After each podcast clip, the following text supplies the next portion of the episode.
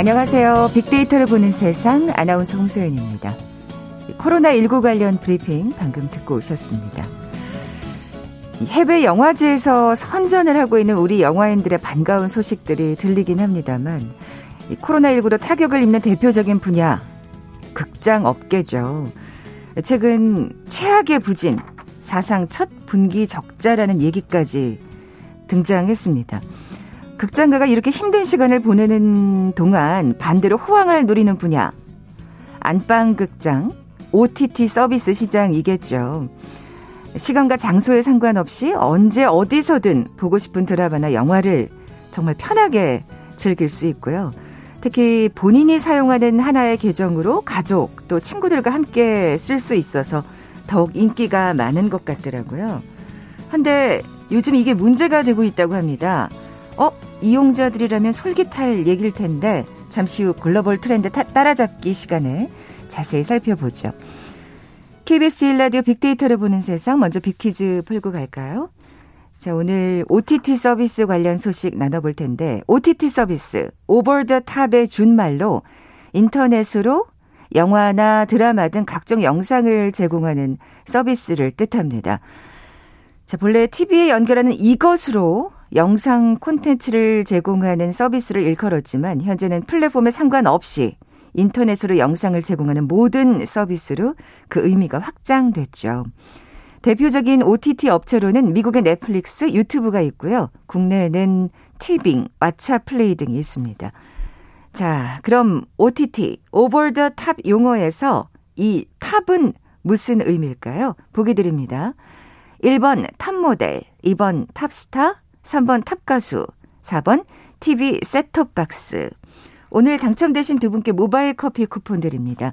휴대전화 문자 메시지 지역번호 없이 샵 9730, 샵 9730. 짧은 글은 50원, 긴 글은 100원의 정보 이용료가 부과됩니다. KBS 라디오 어플 콩은 무료로 이용하실 수 있고요. 유튜브로 보이는 라디오로도 함께 하실 수 있습니다. 방송 들으시면서 정답과 함께 다양한 의견들 문자 보내주십시오.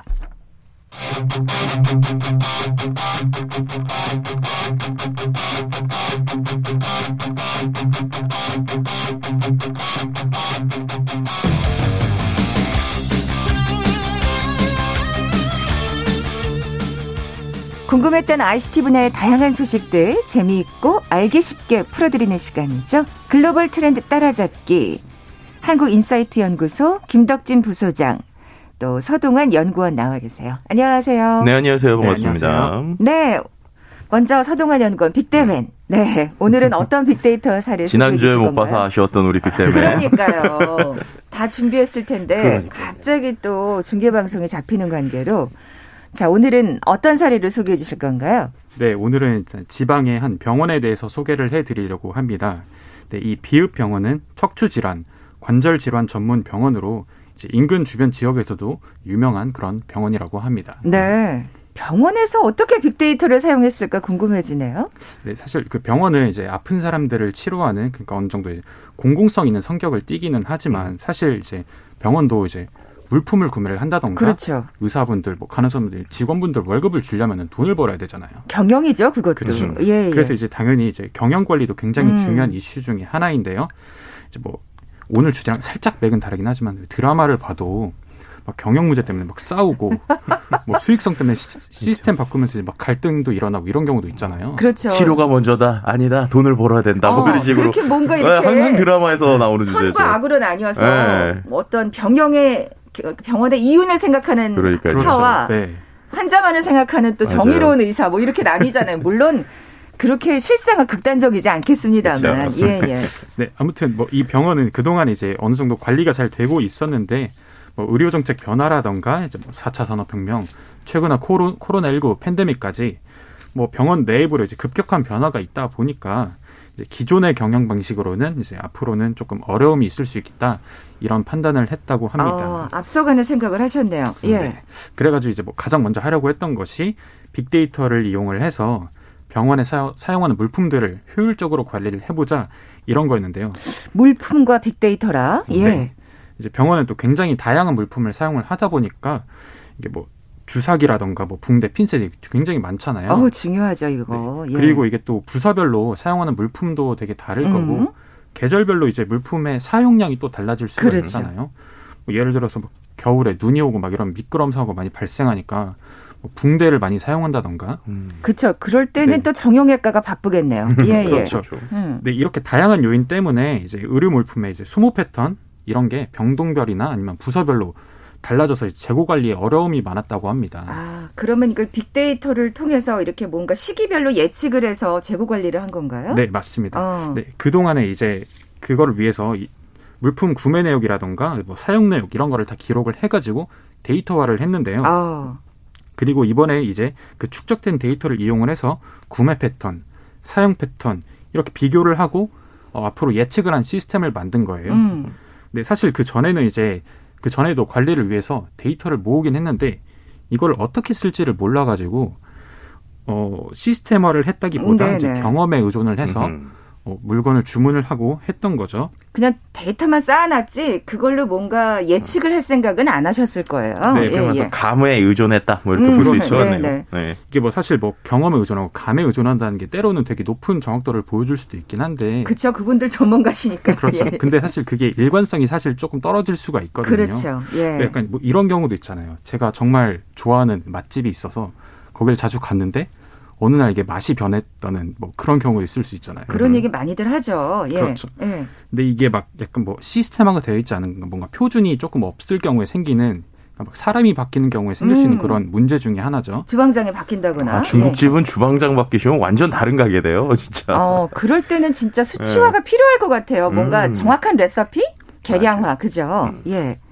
네, 그래서 이제 어 이 병원이 어떻게 어, 재고 관리 시스템을 만들었는지 네네. 조금 더 디테일하게 설명을 드리자면은 음. 일단 모든 병동에서 사용하는 물품 중에 가장 많이 사용되는 물품의 사용량을 예측을 했다고 하는데 네. 혹시 병원에서 어떤 물품을 가장 많이 사용할지 혹시 예상이 가시나요? 그 붕대 아니에요, 붕대? 붕대 아까 아까 우리 붕대 얘기했잖아요. 네, 근데 사실 바로 주사기를 가장 많이 사용한다고 하는데 아. 아, 이게 그렇군요. 주사기는 이제 과를 가리지 않고 그러네. 사용을 하다 보니까 그러네. 이제 모든 병동, 모든 부서에서 사용을 해서 이제 가장 큰 비중을 차지한다고 하고요. 요즘 같은 때는 또 백신 때문에 얼마나 많은 주사기가 좀 음, 필요해요. 예, 예. 그래서 제가 또 실제로 이제 물품 구매량을 살펴봤는데 네.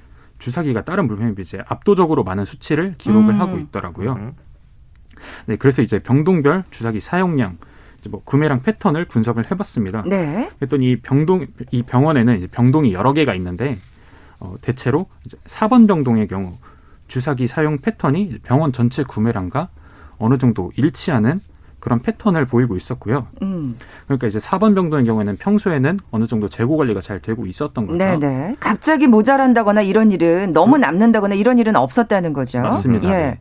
그런데 작년 그 3월, 4월 코로나가 막 터지고 난 이후로부터 그때는 이제 재고 관리가 잘 되지가 않았다고요. 수류, 수량 예측을 제대로 못했다고 해요. 아, 그럴 수밖에 없죠. 이때는 뭐 음흠. 사실은 이게 예측이 되는 일이 아니잖아요. 그렇죠. 예, 맞아요. 예. 그런데 오히려 다른 병동을 봤더니 그때 살펴봤더니 7번 병동의 경우에 그 병원 전체 구매량 패턴과 사용량이 비슷한 패턴을 보였다고 합니다. 아, 오히려 이때. 네, 어. 맞습니다. 그래서 이제 뭐 일반적인 상황에서는 4번 병동의 패턴을 기준으로 하면은 어 재고 관리가 잘 이루어지지만 예. 뭐 이런 급격한 변화가 있는 코로나 같은 상황이 네. 발생했을 때는 이제 7번 병동의 패턴이 오히려 재고 관리에 효과적이었던 거죠. 아. 네, 그래서 이제 코로나 사태가 장기화되고 있기 때문에 어, 두 병동의 패턴을 이제 종합적으로 고려를 해서 추후 사용 추후 사용량을 예측을 한 겁니다. 어, 그러니까 뭔가 평온한 일반적인 상황에서는 4번 병동, 음흠. 뭔가 응급 상황이 벌어질 때는 7번 병동 뭐 이렇게. 그렇죠. 그리고 일반적으로 평균하면은 무조건 하나의 현상만 생각하는데 네, 이런 게 네. 어떻게 보면 여러 가지 상황을 같이 계산하는 거 볼 수 있겠네요. 이게 또 빅데이터니까 또 가능한 어떤 종합적인 예측일 그렇죠. 거예요. 그래서 결과는 어떻게 됐을지 궁금합니다. 네, 사실 뭐 기존에는 뭐 데이터를 집계를 한다던가 그거를 또 보고를 해야 되잖아요. 이러는데 상당히 많은 시간이 들었는데 이걸 빅데이터를 도입을 하고 분석을 하고 시각화를 도입한 이후에는 업무 시간이 10% 이상 절감이 되었고 이거를 뭐 인건비 기준으로 계산을 해보면은 이제 뭐약 연 6천만 원 이상의 절감 효과가 있었다. 아, 네, 또 그리고 이제 뭐 재고 관리가 효율적으로 되다 보니까 관리 비용도 줄어들 거 아니에요? 그렇죠. 관리 비용이 뭐 연 5% 이상 절감이 되었다. 이런 결과가 나왔고요. 그다음에 단순히 이제 뭐 비용 절감 때문에 효과가 있었다고 말을 할 수도 있겠지만 음. 이게 모든 뭐 재고라든가 이런 걸 수치화해서 명확하게 보다 보니까 이제 병원 경영에 대한 전반적인 상황도 한눈에 확인할 수 있어서 이제 아. 경영 안정성이 이제 조금 도움이 되었다고 볼 수가 있겠습니다. 이게 음. 중요하죠. 그렇죠. 그래야지 또 의사분들도 어떤 편안한 환경에서 환자들을 환자를 치료에 전념할 수 있는 거니까. 그러니까요. 어. 확실히 이런 시각화라고 하는 게 어, 그냥 우리는 데이터가 뭐 하나의 화면으로 된다고 어, 그렇구나라고 볼 수 있지만 실제 현업에서는 이 시각화 한 장이 정말로 큰 임팩트를 주기도 하거든요. 음. 그래서 이런 어, 데이터를 단순히 최적화했다도 중요하지만 여기서는 그런 것들을 일종의 대시보드 그러니까 누구나 쉽게 볼 수 있게 시각화했다도 상당히 중요한 빅데이터 분석의 한 요소였다라고도 평가해 볼 수 있을 것 같습니다. 네, 참 빅데이터 대단합니다. 제가 하고 있으면서 그렇게 얘기하면 안 되는 건가요? 아유, 항상 대단한 거 많이 전해주시고 계시잖아요. 그러니까요. 아니 제가 듣고 있죠. 네. 우리 부소장님한테. 자, 서동환 연구원 수고하셨습니다. 네, 감사합니다. 네, 빅대면 다음 주에 뵐게요. 자, 이제 우소, 부소장님 차례인데 네. 앞서 오프닝에서 말씀드린 대로 OTT 서비스가 논란이 되고 있다는 게 어떤 얘기예요?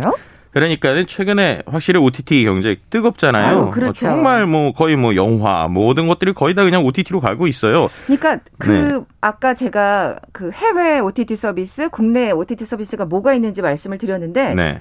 적어도 그 중에 하나는 다 가입을 해 계시는 것 같아요. 응, 저만 해도 세 개 가입돼 있습니다. 생각해 보니까. 왜냐하면 이게 어떤 어. 건 TV 다시 보기가 이 채널이 되고 여기는 또 다른 채널이 되고 또 맞아요. 영화 보고 이러다 보니까 저도 거의 뭐 케이블 비용보다 OTT 비용을 더 내고 있는 것 같아요. 생각해 보니까. 그러니까 TV 다시 보기는 요 서비스가 좋고 뭐 이렇게 맞아요. 어느 네. 서비스에 따라서 최적화된 또 그게 있어요. 그러니까요. 예. 근데 또 거기에다가 전 세계적으로 넷플릭스의 위력이 대단하죠. 근데 그거 아세요? 우리나라에서도 이제 1등 OTT가 넷플릭스입니다. 어, 정말 왜 그 얘기 했었잖아요. 네. 우리 한 1년쯤 전인가 네. 넷플릭스가 정말 공격적인 마케팅을 하고 있다. 맞아요. 지금 국내에서만 천만 명을 달성을 했어요. 결국에는 성공을 했네요. 네, 네. 그래서 이제 지난해에 비해서 113%더 성장을 했고 뭐 국내에 있는 OTT보다도 훨씬 더 많은 압도적인 이용자들이 있는 건데요. 그런데 이 넷플릭스에서 최근 계정 공유와 관련된 정책을 강하게 바꾸겠다라고 어. 해서 오늘 이 얘기 좀 어떤 얘기인지 한번 나눠보려고 합니다. 사실 넷플릭스의 더 매력을 느끼는 이유가 네. 본인의 계정으로 그 뭐 인원수의 제한이 있긴 합니다만 가족이나 친지랑 나눌 수 있었던 거잖아요. 네, 맞아요. 그 말씀하신 대로 이게 예. 요금제에 따라 좀 달라집니다. 그러니까는 제일 기본 요금제는 동시 접속이 한 명만 가능한 게 9,500원짜리가 있고 그 다음에 이제 두 명, 네 명이 접속할 수 있는 12,000원, 14,500원짜리 요금제가 있는데요. 물론 이게 사람 숫자뿐만 아니라 4명이 이용하는 프리미엄 요금제를 쓰면 화질 역시도 UHD 고화질이 나온단 말이에요. 아. 그러니까는 이게 어 내가 뭔가 고화질, 최고의 화질로 보고 싶다라고 하면 일단 이 프리미엄을 가입을 해야 되는 거고 이 프리미엄을 가입하면 4명까지가 동시 접속되니까 겸사겸사 더 좋아서 같이 쓰는 거죠. 네, 네. 그러다 보니까 가족이나 친구들과 같이 요금제 결제해서 서로 계정 공유해서 쓰고도 있는데요. 이를 이제 넷플릭스 측에서 단속하겠다라고 하면서 논란이 일어나고 있는 거예요. 어, 무슨 단속인지 궁금해지네요. 왜냐하면 저는 네. 사실 넷플릭스를 가입을 안 했거든요. 음, 네네네. 근데 친구가 언제든지 얘기하라고 그쵸. 자기 여유가 있다고 얘기했는데 음. 이제 안 되는 거예요? 그러니까 이게 지금 미국에서만 네. 지금 단속 테스트를 하고 있는데 네. 어 이제 아이디나 비밀번호를 공유할 때 의심되는 계정이 있다. 그러면 계정 소유자나 문자로 이메일로 코드를 전송해서 본인 확인을 요청하고 본인이 아니면 접속을 중단하게 일단 중단하겠다는 건데요. 이런 멘트가 나온다고 그래요. 계정 소유주와 함께 살고 있지 않으면 시청을 계속하기 위해서 자신만의 계정이 필요하다. 그러니까 한마디로 돈 내고 쓰라는 얘기라고 볼 수 있을 것 같습니다. 그때도 이런 얘기 했었잖아요. 네. 이렇게 사실 넷플릭스의 매력이 장점이 다른과 다른 어떤 업계와 차별화되는 이런 점이 있는데 그렇죠. 결국에는 나중에는 본색을 드러내지 않을까 그런 예상을 했었는데 네. 맞나요? 네, 이게 네. 왜냐면은 원래 이제 근데 이들이 얘기하는 건 그거예요. 이 약관 자체가 가족 구성원이나 동거인이 계정을 동 공유해서 함께 쓸 수 있게 만든 건데 그외 사람들에게 계정을 공유하는 건 허용되지 않는다라는 거예요. 그러니까 가족인데 그 가족 외에 말씀하신 대로 친구나 이런 사람들과 쓰는 건 원래 우리의 약관에서 허용을 안 했다. 뭐 이렇게 지금 얘기하고 있는 상황으로 보시면 될 것 같고요. 근데 그러더라도 이제 보통 우리가 연락해서 뭐그 쓰고 이랬잖아요. 네. 근데 그 부분을 10년 동안 용인을 해왔는데 갑자기 지금 단속을 한다니까 사용자들이 좀 반발하고 있는 상황이라고 볼 수 있을 것 같습니다. 아유, 당연히 그렇겠죠. 네. 사실 이 점 때문에 넷플릭스를 가입한 사람들 음, 분명히 많을 텐데 말이죠. 근데 어떻게 생각하면 이 넷플릭스 이런 태도는 음. 언젠가는 본색을 드러내겠지. 네, 발톱을 그러니까 발톱을 드러내겠지라고 생각했던 부분인 음. 것 같아요. 네. 결국에는 자 KBS 제일 라디오 빅데이터를 보는 세상 글로벌 트렌드 따라잡기 함께하고 계신데요. 잠시 라디오 정보센터 뉴스 듣고 나서 OTT 서비스 논란 관련 소식 계속 이어가죠. 어제 코로나19 신규 확진자가 430명 확인돼 이틀째 400명대를 기록했습니다.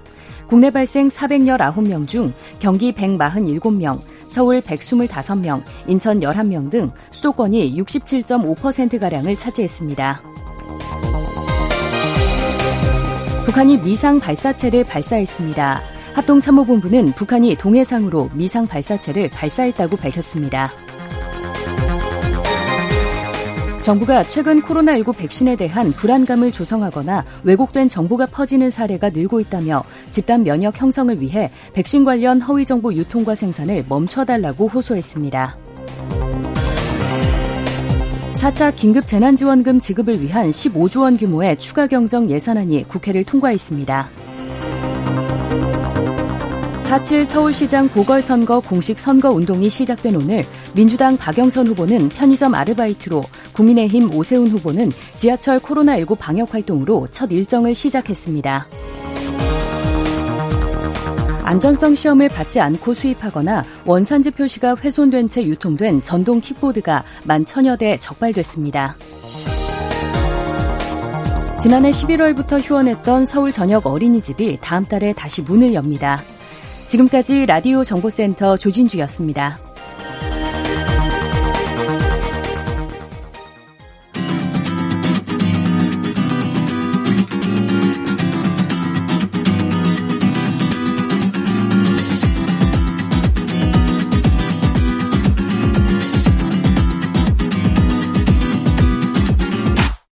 KBS 일라디오 빅데이터로 보는 세상.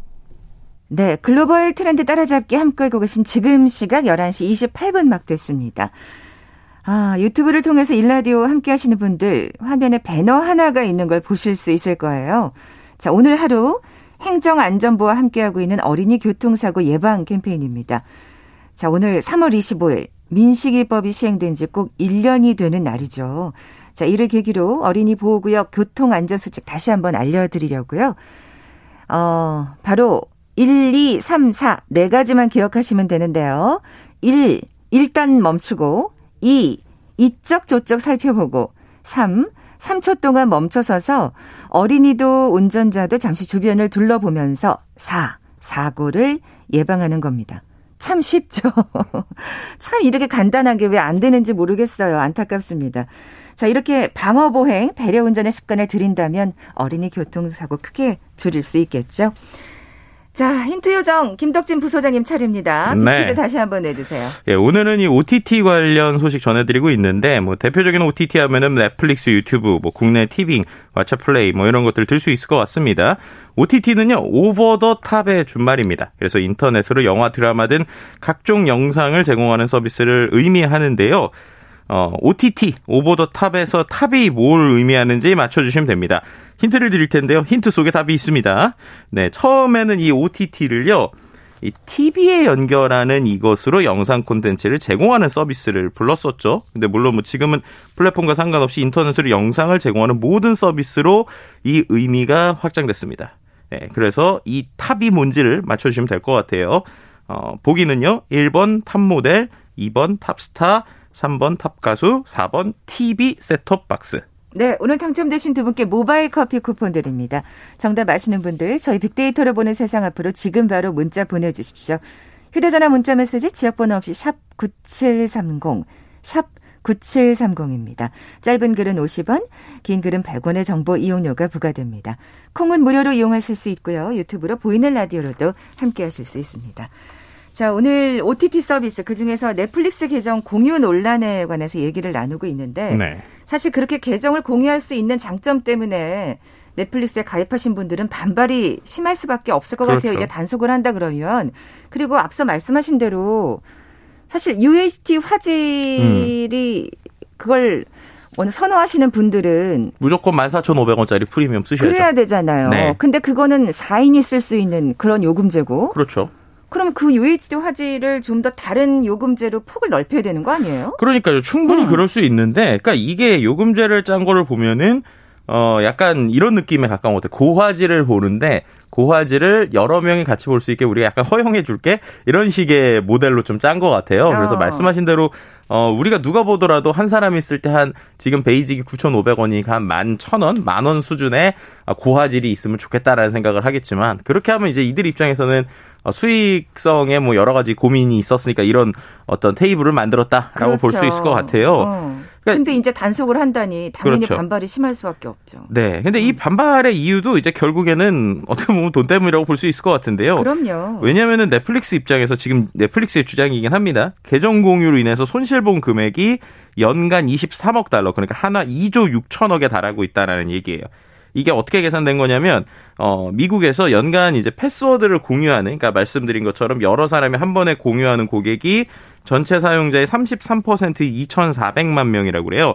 그러니까 이제 그걸로 계산을 했을 때 이 사람들이 그냥 일반적으로 가입을 했다면 한 2조 6천억 정도를 더 벌 수 있는데 음. 그거를 이렇게 마이너스가 돼서 이렇게 한다. 뭐 이렇게 볼 수도 있을 것 같은데요. 뭐 예를 들면은 이런 거죠. 어, 저 같은 경우도 이제 친구랑 계정을 잠깐 공유해서 썼다가 아, 주인이었던 그 친구가 비밀번호를 바꾸면 또 제가 또 물어보고 또 막 그래야 되잖아요. 그렇죠. 예, 그러다 보니까 이제 미안해서 직접 가입한 경우도 있었는데 그런 사람들 많을 것 같아요. 네. 그러니까 어떻게 보면은 이제 제가 경험했던 것 같이 이번 계정 공유 서비스 단속이 이 서비스를 즐기고 있는 사람들한테 뭔가 원래 서비스 비용 내면서 다시 가입을 유도하려고 음. 하는 정책이라고 볼 수 있을 것 같고요. 이미 넷플릭스 익숙해진 사람들. 네. 그렇죠? 근데 네. 이제 이렇게 됐을 때 과연 이게 어, 정말로 익숙해진 사람들이 가입이 늘 것이냐, 아니면 이것 때문에 반발해서 오히려 구독자가 줄 것이냐, 뭐 이런 이야기들은 계속 좀 나오고 있는 상황이라고 볼 수 있을 것 같습니다. 네. 저는 사실은 이걸 사용하지 않아서 네. 궁금해지는데 어떤 식으로 계정 공유를 합니까? 그러니까 이게요, 그 말씀드렸던 것처럼 아는 사람끼리 아이디를 주고받기도 하는데 최근엔 그게 아니라 모르는 사람끼리 불특정 다수가 어 4인 파티 뭐 이런 식으로 얘기를 하는데 아, 이게 어. 나눠서 하는 거구나. 네, 맞습니다. 돈을 이제 나눠내거나 뭐 이런 거죠. 그래서 아. 예 오픈 채팅방이나 각종 커뮤니티에서 넷플릭스 파티원 모집 이렇게 해서 말을 써요. 야, 이 넷플릭스가 이것 때문에 지금 예, 예. 좀 뿔이 났네요. 네, 맞습니다. 이제 파티라는 용어가 원래 인터넷 게임에서 나온 말이에요. 그래서 일시적으로 한 팀이 된다, 뭐 계모임 뭐 음. 뭐 이렇게 이해하셔도 될 것 같은데 네네. 네. 프리미엄 고화질 요금을 14,500원인데 4명이서 나눠내면 3,600원이니까 훨씬 저렴해진다라는 거죠. 근데 이렇게 되다 보니까 모르는 사람하고 같이 돈을 내면 문제점이 생길 수 있는 거잖아요. 예를 들면은 1년치를 한 번에 이렇게 보통 파티를 하면 내요. 그럼 그렇게 하면 12개월치를 43,500원을 이제 계정을 운영한 주인한테 입금을 해주고 아이디어 패스워드를 공유를 받는데 그리고 나서 계정을 해지하는 일들이 빈번히 또 일어나고 있다고 그래요. 그러니까 이게 초기 가입을 하고 일주일이 지나면 환불 일주일 안에 환불을 가능하거든요. 그러니까 이런 식으로 사기를 칠 수 있는 거죠. 우리가 온라인 상에서 아, 파티원 4명 모집합니다. 이래가지고 1년치를 계산을 했는데 네. 그리고 이제 그 처음에 이제 모집한 사람이 일주일 있다가 한마디로 어 아이디 해지하고 잠적을 해버리면 내 돈 이제 못 받는 뭐 이런 일들이 있는데 세상에 근데 문제는 이게 소액이잖아요. 네, 소액이다 네. 보니까 경찰에 뭐 신고해서 왔다 갔다 하는 것들이 좀 뭐 귀찮기도 하고 뭐 아 그다음에 또 넷플릭스 쪽에 얘기를 해도 이거 하지 말라는 걸 한 것 같아서 말하기도 힘들고 뭐 이러한 일들이 있어서 뭐 이런 아이디들을 나눠 쓰는 것들은 조금 조심해야 되는 부분들도 분명히 존재했다고 볼 수 있을 것 같습니다. 뭐 이 그 이면에 좀 몇 가지 문제점이 있기는 했었네요. 네. 음. 근데 저는 더 놀라운 게 네. 이거를 아예 공유를 도와주는 전문 회사, 업체까지도 등장했다라는 걸 보고 아 이거는 이렇게 하는 게 맞는 건가 아닌 건가 이런 고민들도 좀 들기도 하더라고요. 아니 뭐 네. 배보다 배꼽이 더 큰 건가? 이게 무슨 이렇게 도와주는 업체까지 생겨날 정도예요? 네, 이게 어떤 네. 거냐면 아까 말씀드린 대로 14,500원을 나, 넷이서 나눠내면 한, 한 사람당 3,600원 정도를 내잖아요. 네. 그랬는데 이제 좀 안전하게 쓰고 싶다. 이를 하는 사람들을 위해서 아예 업체가 어떤 게 생겼냐면, 어, 하나의 중계를 하는데 30% 정도의 수수료를 받고 그리고 완벽하게 안전하게 보장해주겠다 이런 아, 거예요. 그러니까 원 주인이 그렇게 도망가는 일이 없도록. 네, 아예 기업적으로 기업 계정을 하나를 만들고 아. 그 만든 것들을 네 명에게 아이디를 공유해주는 뭐 이러한 중간에 세상에. 약간 중개해주는 식의 어, 어떤 기업들도 지금 생겨난 상황인데요. 그럼 이렇게 되면 또 계산을 해보면 고화질로 볼 수 있는 14,500원을 어쨌든 쓰는 사람들 한 5천 원 정도 쓰 내고 그렇군요. 쓰게 되는 거거든요. 어. 근데 이런 서비스가 뭐 이런 이제 넷플릭스뿐만 아니라 뭐 웨이브, 왓챠 뭐 이런 것들처럼 각종 구독 서비스가 또 이 서비스에 모여 있어요. 그러다 보니까 이 부분에 있어서 문제가 있는데 이건 왜 문제냐? 구독형 회사들이 어쨌든 이게 가족과 함께 쓰는 걸 허용한 거지 이걸 통해서 뭔가 추가적인 수익을 내라고 한 거는 아니잖아요. 그래서 이런 회사들은 언제든 없어질 수 있기 때문에 너무 이런 것도 많이 쓰시는 거는 어, 좋지 않다라고도 볼 수 있을 것 같습니다. 예, 예. 뭐 그렇게 지금 진행이 돼가고 있는 분위기예요. 네. 미국에서 지금 테스트 중이라고 했고 음. 우리나라 상황은 현재 어떻습니까? 아직은 아니지만 이제 비밀번호 공유 제한이 들어갈 확률이 높아요. 왜냐하면은 네. 기본적으로 넷플릭스의 전체 이용자를 보면 북미랑 캐나다가 44%, 동남아, 유럽, 아프리카가 33%, 한국을 포함한 아시아가 10% 정도거든요. 그러니까 아직까지 한국은 어, 넷플릭스 입장에서는 조금 더 그 파일을 키워야 되는 그리고 음. 아시아에서는 더 키워야 되는 곳이에요. 그러다 보니까 단속을 들어갈 정도는 아니다. 네, 그래서 오히려 지금은 이용자를 더 키우고 증가시키고 음. 있는 상황이다라고 볼 수 있을 것 같습니다. 그렇군요. 네. 이렇게 되면 넷플릭스 고객들이 떠날 거라고 보세요. 근데 사실 음. 많이 익숙해진 분들은 투덜투덜하면서 그냥 울며 겨자 먹기로 쓰지 않으실까 싶기도 하고. 네, 그러니까 이게 이제 우리가 우리나라 상황하고 그다음 미국 상황을 좀 나눠서 볼 필요가 있을 것 같은데요. 일단 미국에서 지금 계정 공유 금지가 시작이 되고 테스트를 하고 있잖아요.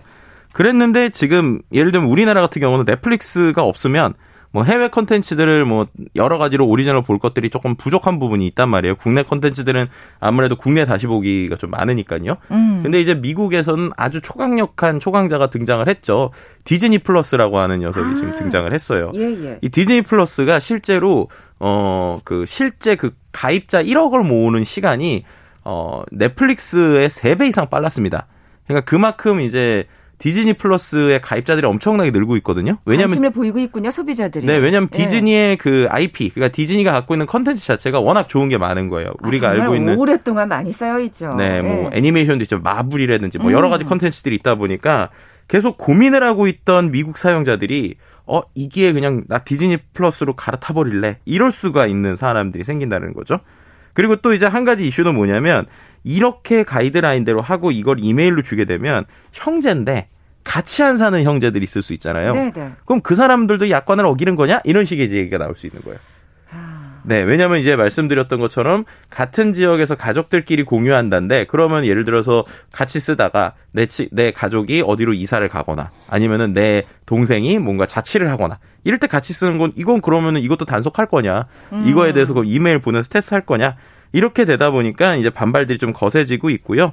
그래서 오히려 이제 해외 누리꾼들은 넷플릭스 조롱하는 게시글도 있는데 뭐라고 해놨냐면 그들은 끝났고 모두가 그것을 알고 있다. 디즈니는 스트리밍 전쟁에서 승진했다. 뭐 이런 식의 아. 얘기들처럼 넷플릭스에 대한 뭐 이야기들도 나오고 있는 상황으로 볼 수 있을 것 같습니다. 그래서 네. 오히려 지금 SNS 글로벌적인 상황은 이렇게 넷플릭스가 경쟁에 초조해지자 지나친 탐욕을 부리고 있다. 라고 지금 얘기를 음. 하고 있는 상황이 좀 많은 상황이라고 볼 수 있을 것 같아요. 네. 우리나라 상황은 좀 더 지켜봐야 되겠고요. 네. 예. 글로벌 트렌드 따라잡기 한국인사이트 연구소 김덕진 부소장과 함께 했습니다. 고맙습니다. 네, 감사합니다. 자, 오늘 비퀴즈 정답은 4번 셋톱박스였죠. 모바일 커피 쿠폰 받으실 두 분입니다.